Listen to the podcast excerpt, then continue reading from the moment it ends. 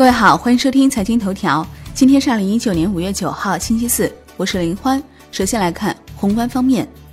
中国四月出口以人民币计同比增百分之三点一，预期增百分之八，前值增百分之二十一点三；进口增百分之十点三，预期增百分之三，前值降百分之一点八。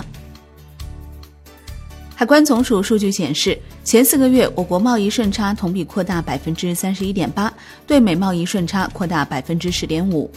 财政部数据显示，一到四月个人所得税三千九百六十三亿元，同比下降百分之三十点九；证券交易印花税五百四十一亿元，同比增长百分之四点六。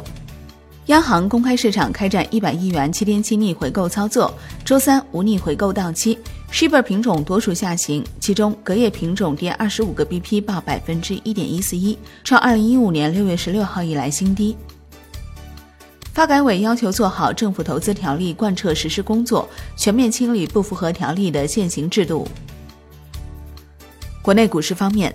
上证综指收盘跌百分之一点一二，深证成指跌百分之零点九六，创业板指跌百分之一点四八，万德全 A 跌百分之零点九四，两市成交额四千八百八十八亿元，创近三个月新低。北向资金全天净流出四十九点六三亿元，已连续四日净流出，其中沪股通净流出五十二点五二亿元，为三月二十五号以来新高。上交所表示。自五月九号起，暂停到期月份为二零一九年五月的上证五零 ETF 认购期权合约的买入开仓和卖出开仓，背对开仓除外。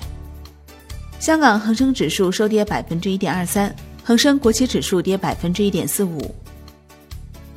产业方面，工信部、国资委印发通知，继续推动五 G 技术研发和产业化，促进系统、芯片、终端等产业链进一步成熟。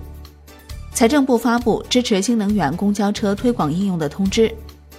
中铁总启动二零一九年首次复兴号动车组招标，此次招标总金额约五十四点四六亿元。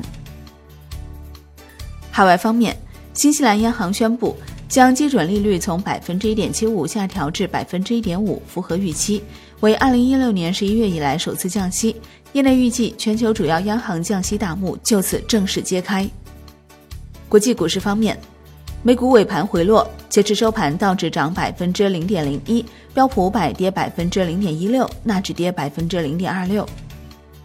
欧洲三大股指集体收涨，德国 D X 指数涨百分之零点七二，法国 C C 四零指数涨百分之零点四，英国富时一百指数涨百分之零点一五，欧洲斯托克六百指数涨百分之零点一五。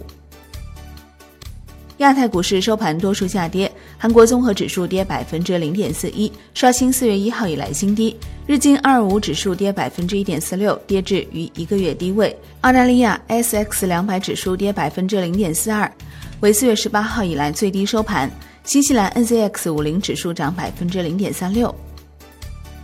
瑞幸咖啡计划于五月十六号确定 I P O 发行价，五月十七号挂牌上市。商品方面。New Max 原油期货涨百分之零点九九，报六十二点零一美元每桶。伦敦基本金属收盘多数收跌，其中 LME 七锡、LME 七千收涨。Comex 黄金期货收跌百分之零点三，Comex 白银期货收跌百分之零点五四。国内商品期货夜盘多数下跌，其中焦炭收涨百分之一点三四。债券方面。十年期债主力合约收涨百分之零点一二，五年期债主力合约收涨百分之零点零四，两年期债主力合约小幅下跌百分之零点零二。外汇方面，在岸人民币对美元十六点三十分收盘报六点七七一六，较上一交易日跌一百零九个基点，人民币对美元中间价调升十八个基点，报六点七五九六。好的，以上节目内容由万德资讯制作播出，感谢您的收听，我们下期再见喽。